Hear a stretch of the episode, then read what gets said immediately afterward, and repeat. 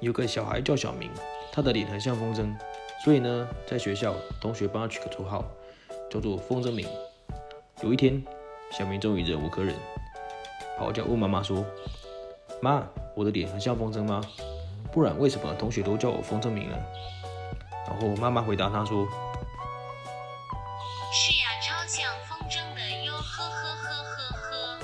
此时，伤心欲绝的小明用跑百米的速度往门外跑，跑啊跑啊跑啊跑啊跑啊！